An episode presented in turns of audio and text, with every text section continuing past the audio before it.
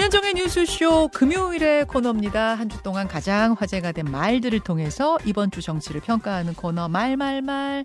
오늘도 함께해 주실 말간별사 두 분 모셨어요. 국민의힘 김용태 전 최고위원, 더불어민주당 장경태 최고위원. 어서 오십시오. 네, 안녕하세요. 김용태입니다. 네, 안녕하세요. 장경태입니다. 아이, 두 분이 서로 마주 보시면서 환하게 웃으시니까 되게 보기 좋아요. 아니 그 선배 아, 아까부터 저한테 그 대기실에서 네. 막 훈수를 두시는데 응. 제가 4년 전에 그 장윤태 의원 지역구 못 정하셔가지고 예. 그때 했던 게 올챙이적 생각 못 하시는 것 같아가지고 저한테 계속 막 훈수를 두시길래 아, 지역구 훈수. 웃겨가지고 계속 웃고 있었습니다. 아니 뭐 그렇게 하면서 본인이 이제 광명 출마했었는데 지금 계속 탈준석을 또 말도 안 되는 거 아니냐. 여, 여의도 재건축 조합을 끝끝내 출연하지 않더라고요. 그래서 지금 김용태 성 토론이 나오고 있습니다. 지금 어차피 어, 국힘에서 어. 공천도 못 받을 건데 큰일 났네요. 그 쓸데없는 소리 하지 마시고 자, 요 이야기 잠시 후에 아마 질문할 기회가 있을 거예요. 하여튼 두 분이 서로 마주 보면서 환하게 웃는 모습 보기 좋았다. 예, 그 얘기를 먼저 좀 전하고. 근데 어제 국회 상황은 어제 국회 상황은 뭐라고 해야 돼? 007 특급 작전을 방불케 하는 여야가 서로 얼굴 붉히는 상황이 벌어졌습니다. 어제 상황 잠깐 요약하고 갈게요. 그러니까 민주당은 노란봉투 법안하고 방송법안을 상정시킨 다음에 이동관 방통위원장과 검사 두 명 탄핵안을 국회에 보고한 거예요. 왜냐? 국무위원 탄핵안은 바로 표결할 수 있는 게 아니고요. 국회에 보고를 한 뒤 24시간이 지나되 72시간은 되기 전에 표결하도록 상당히 엄격한 이 제한이 있습니다. 그러니까 민주당에서는 두 개의 그 노란봉투법 방송법안 통과시킨 다음에 국민의힘이 24시간 필리버스터를 할 테니 그 24시간 필리버스터가 끝나고 나면 이 탄핵 법안 표결할 요건이 충족되니까 아 그렇게 하면 되겠구나. 그러면 다음 본회의까지 기다릴 것 없이 이번에 쫙 다 통과가 되겠구나. 이렇게 생각하고 있었던 거예요. 그런데 이걸 웬일? 국민의힘이 필리버스터를 안 한 겁니다. 하기로 했던 필리버스터를 안 하고 철수를 해본 거, 해버린 거예요. 그걸로 본회의는 종료. 그러니까 탄핵안은 이게 폐기 수순으로 가는. 그러면 다음번에 11월 30날이 돼야만 다시 이 탄핵안 올리고 표결할 수가 있게 된 거예요. 자, 장경태 최고위원. 어, 국민의힘이 요런 요런 저 비밀 작전 펼칠 걸 모르셨던 거예요? 뭐 당연히 예상했고요. 사실 이제 어, 다시 한번 말씀드리지만 이동관 방통위원장은 국무위원이 아닙니다. 본인이 국무위원급이라고 아, 예, 예. 주장하고 있을 뿐이지 국무위원급. 국무위원은 아니고요. 그러니까 여러 가지 헌법과 법률에 의해서 탄핵 대상이 정해져 있습니다. 예. 그래서 국무위원 및 뭐 판사, 검사 음흠. 뭐 등에 대해서 또 방통위원장을 포함한 음. 탄핵 대상이 정해져 있고요. 저희가 지금 현재 11월 국회는 9일 21일, 이- 30일 이렇게 세 번에 걸쳐서 본회의가 예정되어 있는데 네.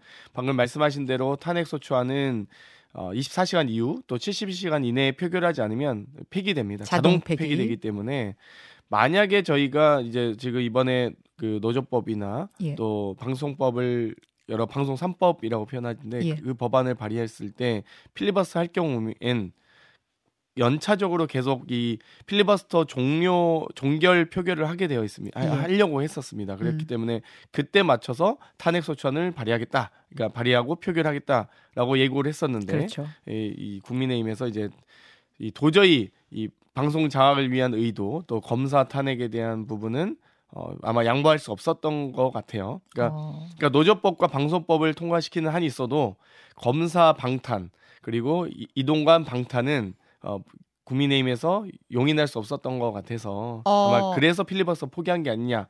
그러니까 사실 국회의 본연의 기능은 입법 권한입니다. 예산 권한, 예산 심의권과 가장 두 개 양대 축으로 이루어지는데 음. 입법권을 포기하면서까지 혹은 입법권에 대한 의사 개진을 포기하면서까지 이동관 방탄과 검사 방탄을 위해서 국민의힘이 그들의 입법권을 소진한 거죠. 음. 그렇기 때문에 저희는 뭐 그 부분에 대해서는 합, 일, 이 애- 애초 합의된 본회의 일정에 대해서는 당연히 존중하되 이 입법권을 포기한 행위에 대해서는 참 안타깝다 이렇게 말씀드리겠습니다. 필리버스터를 안 하고 퇴장할 걸 예상하셨다고요? 아, 여러 가지 경우의 수 중에 아, 하나였습니다. 경우의 그러니까 수 중에 하나. 원래는 본회의 일정은 예. 9일 그러니까 9일 본회의가 일정이었기 때문에 예. 필리버스터는 이제 국민의힘에서 얘기를 했던 거죠 언론을 음, 통해서 그렇죠, 그렇기 그렇죠. 때문에 뭐 아, 당연히 뭐 그렇게 퇴장할 수도 있겠구나라는 생각을 염두에는 두셨다 그뭐 말씀이신 당연히 거군요. 그렇죠. 자, 예, 김용태 전 최고위원. 어, 어제 어제 급박하게 돌아간 상황들을 보면서 장경태 최고는 야 이렇게라도 해서 이동관 지키기 검사 지키기를 하려고 하는 거냐 지금 이렇게 말씀하셨거든요 어떻게 생각하세요? 저는 눈에는 눈, 이에는 이였다고 생각해요. 그러니까 민주당이 그 탄핵 관련해 가지고 탄핵이라는 것이 어떻게 보면은 저는 국회의원들 정치의 갈등을 해결해야 할 정치인들이 일종의 사법 심사 어, 탄핵에 대한 심판을 헌법재판소로 넘기는 그 과정, 정치의 사법화라고 생각하는데, 그러니까 그것을 정치인들 스스로의 임무를 포기한 것 아닌가에 대한 생각이 있고요. 어. 예, 그래서 좀 안타까움도 있고요. 그리고 여러 가지 그 일사부재의 원칙에 따라서 이것이 또 저는 재발이 되기가 어려울 것으로 알고 있습니다. 이것이 자동 폐기 수순이고 철회된다고 하더라도 음. 양당의 어떤 합의가 있어야만 철회가 되는 부분이 있기 때문에 음. 저는 어제 저희 국민의힘의 전략에 있어서는 좀 잘 대응했다라고 생각합니다. 이건 또 무슨 얘기야? 우리 청취자들이 그러실 수도 있어. 이건 또 무슨 얘기를 하실 수 있는데 여러분. 그러니까 70의 시간 후에 이 탄핵 법안이 그냥 자동 폐기라고 제가 말씀드렸잖아요. 한 번 자동 폐기가 된 법안은 그대로 다시 올릴 수가 없어요. 한 번 자동 폐기된 탄핵안은 다시 그대로 올릴 수가 없어요. 그러니까 국민의힘에서는 이거 자동 폐기다, 끝난 거다 이렇게 얘기하고 있고 민주당은 그게 무슨 소리냐? 일사리, 일사부재리 원칙이 적용되지 않습니다. 어, 그렇기 때문에 어, 당연히 다시 올릴 수 있고요. 그러니까 폐기된 법안이기 때문에 다시 올릴 수 있습니다. 그럼 아니 그건 입법권인데 왜 그게 일사부재리 원칙과 판결이 아니잖아요. 그렇기 때문에 일사부재의 원칙을 어, 말씀드린 거고요. 네. 그리고 그래서 그 적용이 안 된다는 말씀드린 거고요. 정치의 사법화라고 하는데 지금 가장 정치의 사법화를 보여주는 것이 여러 가지 검찰의 이 표적 수사 혹은 선거법 관련된 수사들이 이 뭐 사실 의원직 상실형까지도 이제 물론 구형할 수도 있고 재판을 통해서 가능하지만 정치가 해결될 몫- 목들이 있거든요. 근데 예를 들면 저희가 양곡관리법 또 예를 들면 이 간호법을 통과시켰을 때 대통령이 그걸 거부권 행사한다든지 그럼 그것도 정치의 사법화인가요? 그렇지 않잖아요. 그러니까 여러 가지 다른 논점을 그러니까 말씀하고 계신 거예요. 판결도 그렇고 여러 가지 이 국회가 할 수 있는 입법권은 헌법이 보장한 권리입니다. 탄핵 소추안은 국회가 헌법이 정하는 권리잖아요. 국회의 권한이고 그렇기 때문에 가, 어, 가장 정확하게 입법권과 정치의 권한을 행사한 거죠. 그런데도 불구하고 그 경고 메시지를 어, 이해하지 못한다면 아마 방통이든 검사든 어, 제가 보기에는 앞으로 더 이 형사적인 사법적인 판단을 받을 수밖에 없다. 이렇게 그러니까 잠깐 말씀드릴 수 있겠습니다. 정리해드리면 제가 일사부재리를 말씀드린 게 아니라 일사부재의의 원칙을 말씀드린 거고요.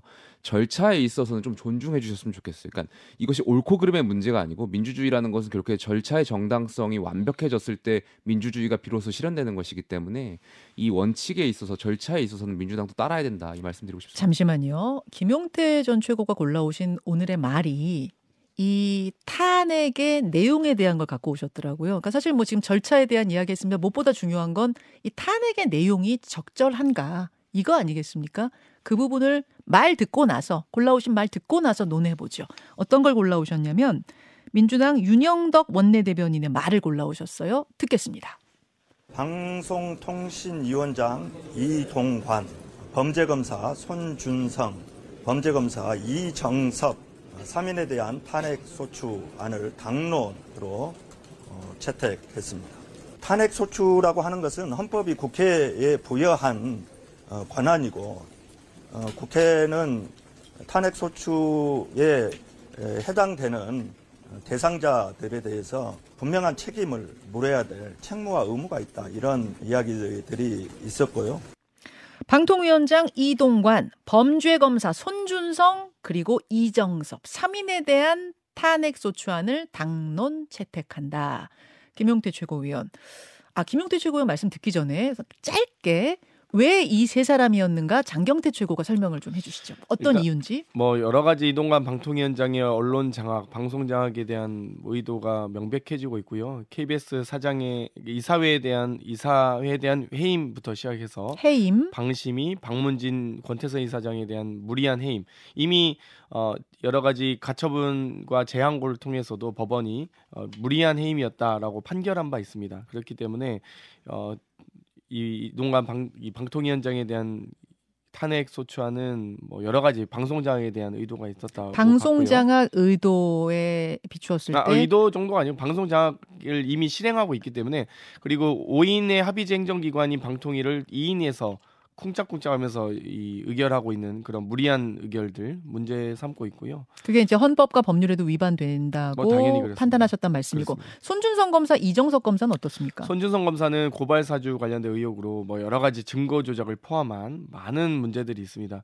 공수처 수사도 받고 있고요. 그렇기 때문에 거기에 대해서 어, 이 현직 또 심지어 윤석열 대통령이 검사장으로 승진까지 시켰거든요. 그렇기 때문에 어, 이 검사장으로서의 권, 이 권한과 역할을 제한해야 될 필요성이 있었고요. 이정석, 이정석? 검사는 마약 사범에 대한 여러 가지 외압 수사 아 그러니까 외압 수사 무마 의혹이 있습니다. 그렇기 때문에 어, 여러 가지 그 문제에 대해서 어, 저희가 문제를 삼고 어, 탄핵을 발의하게 됐습니다. 그 마- 이정섭 어 이정섭 검사 같은 경우에는 예, 위장 전입 문제, 자녀의 위장 전입 문제, 그다음 무슨 스키장을 코로나 때 스키장 이용했다. 음, 네. 또그 처가의 이 골프장의 동료를 뭐 예약을 해줬다. 이 이게 탄핵 사유 맞아요? 뭐 그것도 다 포함되어 있지만 이 검사로서의 여, 이 여러 가지 이 수사권을 남용한 공권력을 남용한 것들까지 포함해서 어, 저희가 어. 탄핵 소추를 하게 됐습니다. 그 공권력 남용이란 건 어떤 부분입니까? 그러니까 본인의 이제 처남 인가요? 그 와이프의 이제 동생이 네. 여러 가지 마약 수, 이 수사 관련된 사건이 있었는데 예. 거기에 대해서 어, 외압을 행사한 정황들이 많이 드러나고 있거든요. 외압의 정황. 또 제보도 실제 어, 당사자의 제보가 있었습니다. 그 자. 관계인의. 네. 고개 탄핵. 왜 제가 이 이정석 검사 관련해서 좀 자세히 여쭤봤냐면 가장 쟁점이 되는 게 이정석 검사 탄핵 문제더라고요. 국민의힘에서는 이 지금 장경태 최고가 말씀하신 그 부분이 탄핵 사유가 되지 않는다. 이거는 보복 탄핵이다. 왜 이렇게 주장하시는 거죠? 그러니까 윤영덕 의원의 말씀 제가 골라온 이유 중에 하나인데 민주당이 꿈보다 해몽을 하고 있다고 생각해요. 정말 꿈 깨시라고 말씀드리고 싶고요. 헌법을 그렇게 자의적으로만 해석하지 마시라. 그러니까 우리 헌법은 그래 국회 탄핵병 환자들이 이렇게 많을 것을 예상하고 탄핵 심판 청구 이유에 대해서 중대한 법 위반이라고 판례로서 명시하고 있습니다. 그러니까 지금 말씀하신 그 내용들 검사들에 대한 의혹들이 물론 잘못한 지점이 분명히 있다라고 저는 생각해요. 의혹들이 사실이라면. 근데 과연 이것이 파면에 이를 정도로 중대한 사안이냐 이것을 두고선 법의 해석이 있는 건데 민주당이 자꾸 그것을 탄핵이라는 그런 정말 중독 걸린 환자처럼 계속 밀어붙이면서 뭐만 하면 탄핵이잖아요. 근데 우리 헌법이나 우리 법은 보수적으로 그리고 굉장히 이것에 대해서 엄격하게 해석하고 있는데 저는 민주당이 이것을 어떤 정쟁의 수단으로 쓰는 거 아닌가. 근데 왜 보복 탄핵이라고 주장하시는 거예요? 왜 보복이에요? 그러니까 결국에 민주당도 탄핵이 안 될 거라는 걸 알고 있을 거라고 생각해요. 과거에 윤석열 정권 들어와서 민주당이 탄핵 소추 발의한 것들 결국에는 인용 안 됐지 않습니까? 근데 왜 이정석 검사예요? 그러니까 그렇게 결국에는 이재명 대표의 수사에 지휘했던 검사였고 이거 얼마나 좀스럽습니까? 국민들이 보, 봤을 때도 아니 당 대표 수사한 검사를 탄핵 발의한 거에 대해서 아, 저는 거기에 대해서 굉장히 좀스럽게 생각하실 것 그러니까. 이재명 대표에 대한 수사를 지휘한 것 때문에 탄핵을 하고 싶은데 수사했다는 이유로 탄핵을 못하니 지금 다른 걸 다른 갖다가 갖고 지금 탄핵시킨. 거다라는 게 국민의힘 예, 주장인 예, 거예요. 그렇게 자, 장경태 최고위원. 이재명 대표에 대한 수사 검사는 60명이 넘습니다. 음, 그리고 이정섭 검사는 검사장이 아니잖아요.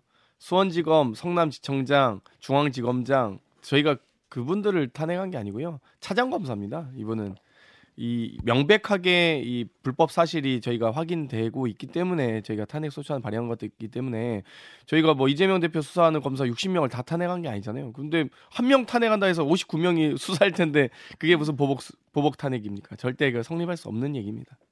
어, 김현주 최고위 덧붙일 말씀 있으세요? 글쎄요, 그럼 국민들께서 판단하실 것 같은데 그리고 한동훈 장관 탄핵했겠죠, 생각하실 것 그랬으면. 같습니다. 예. 아, 그랬으면 한동훈 장관. 그랬죠. 아, 진짜 잠깐 요 얘기 하고 갈까? 한동훈 장관은 이번에 사실은 첫, 첫 번째 탄핵 카드로 떠올랐었는데 빠졌어요.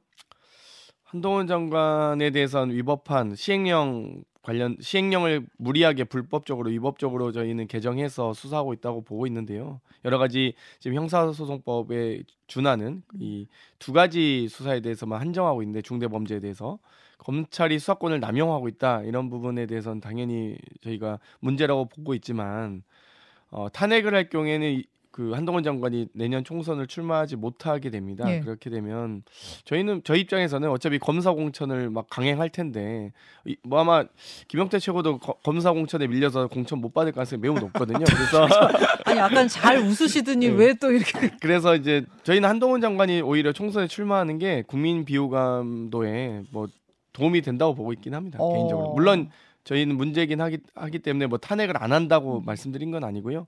어, 고민하고 있다. 그, 그리고 그 불법적 위법적인 사유에 대해서 충분히 지금 저희가 이 축적하고 있다고 말씀드릴 수 있겠습니다. 아직 끝난 카드는 아니다 그 말씀. 당연하죠. 네. 자, 말말말 김용태 국민의힘 전 최고위원 장경태 더불어민주당 최고위원 함께하고 있습니다.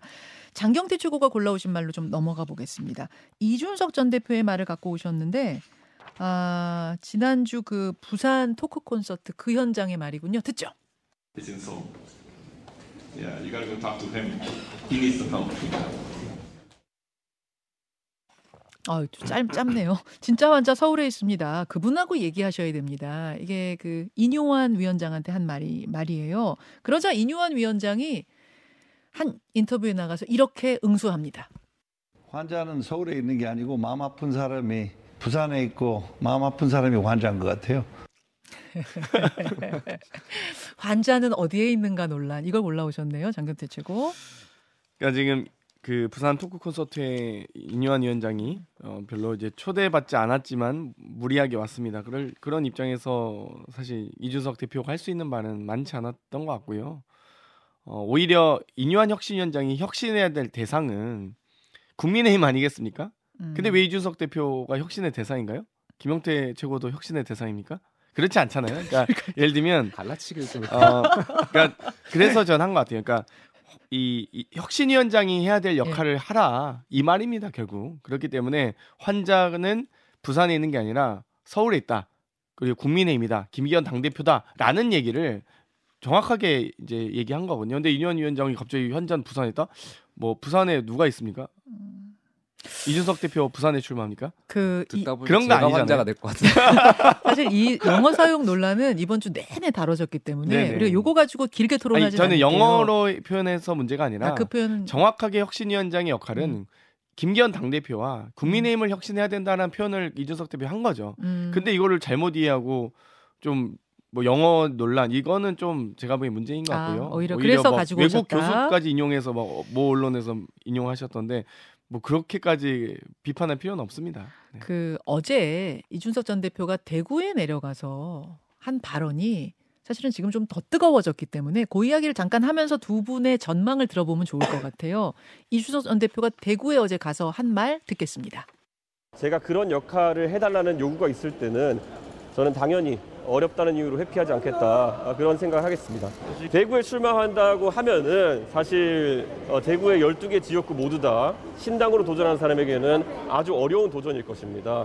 가장 반개혁적인 인물과 저는 어, 만약 승- 한다면 승부를 보겠습니다. 뭐야?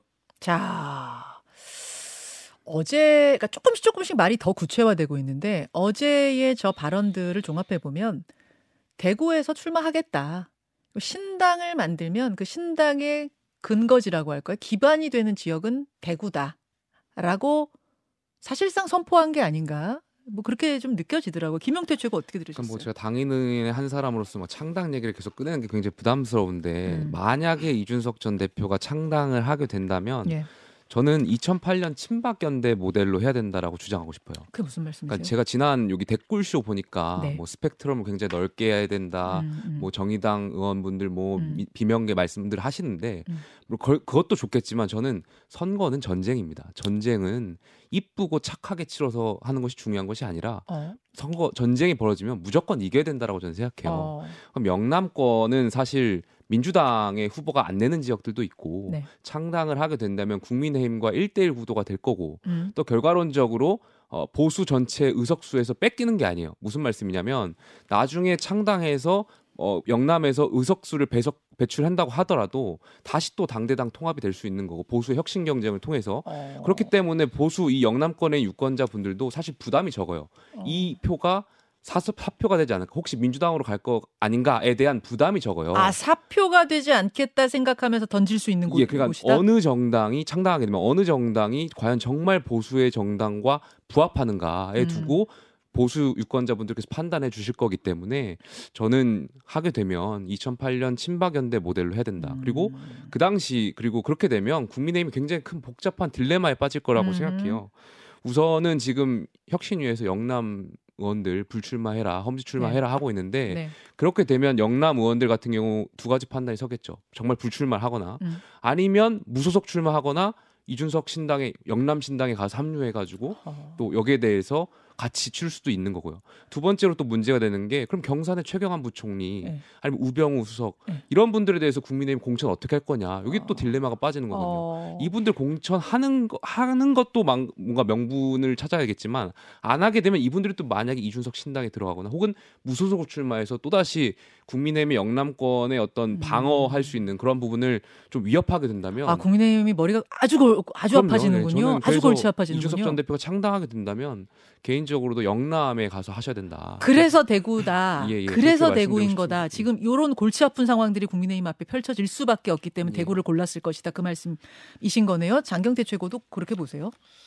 일단 이제 뭐 비교하는 걸 원치 않겠지만 안타깝게도 비교할 수밖에 없는 게 2016년에 안철수 국민의당 모델이라고 봅니다. 그러니까 민주당에서 이탈한 분들이 예. 호남 신당을 만들어서 음. 또 호남에서의 의석을 확보하고 또 비례대표도 10석 이상 얻었거든요. 그렇죠. 그렇기 때문에 상당히 그런 파괴력이 있습니다. 네. 마찬가지로 저는 이준석 대표는 음. 영남 신당을 만든다고 봅니다.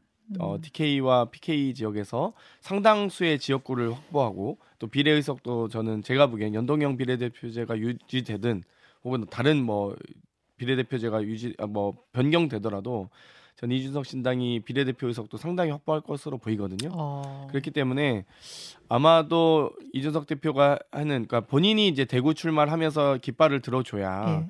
아마 좀 더 경쟁력 있어 보이는 PK나 다른 지역에서의 음.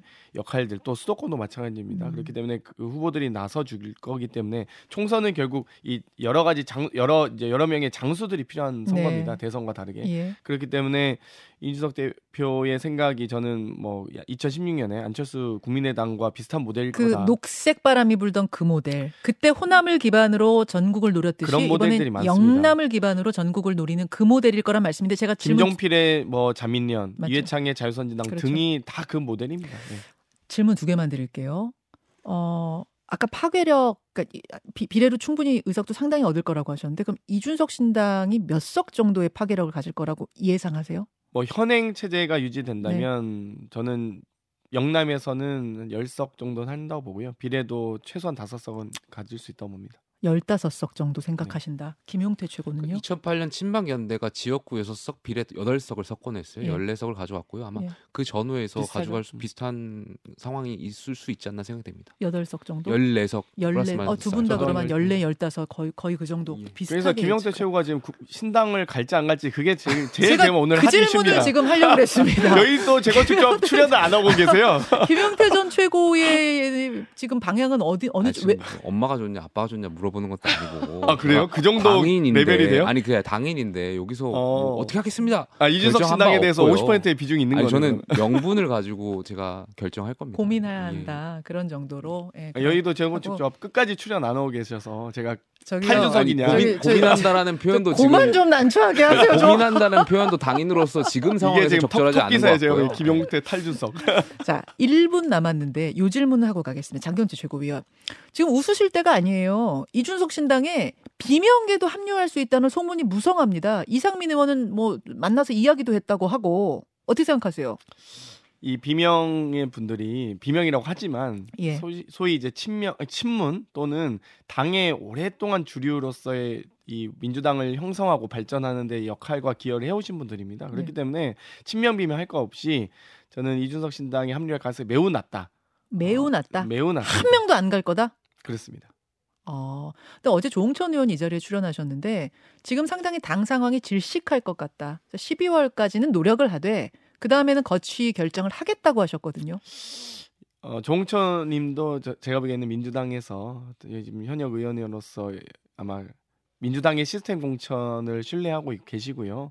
아마 저는 공정한 경선을 통해서 아마 뭐 여러 가지 민주당의 후보로 출마하실 거로 예상하고 있습니다. 어, 저는 생각이 좀 달라요. 네. 요즘 제가 헌정사를 많이 찾아보고 있는데 2003년에 독수리 오용제라고 있어요. 음. 그 당시에 김부겸, 오- 김영춘 이런 의원분들께서 한나라당을 탈당해가지고 열린우리당을 창당한 세력이거든요. 음. 그러니까 저는 충분히 비명계도 탈당할 가능성이 있다. 그 사례를 비춰봤을 때 그런 가능성이 있다라고 말씀드리고 싶습니다. 그 열린우리당은 여당이었죠. 그러니까, 그러니까 제 말씀대로 여당 뭐 뭐가 됐든 아, 국민의힘으로 들어올 수 수도 있다? 있고, 예, 어. 좀 그런 가능성이 있을 수도 있다고. 글쎄요, 그건 뭐 과거에 사례가 있었기 때문에. 여기까지 알겠습니다. 나갈 땐 또 두 분 손 잡고 웃으면서 아, 나가세요. 고맙습니다. 감사합니다. 감사합니다. 김현정의 뉴스쇼는 시청자 여러분의 참여를 기다립니다. 구독과 좋아요, 댓글 잊지 않으셨죠? 알림 설정을 해두시면 평일 아침 7시 20분 실시간 라이브도 참여하실 수 있습니다.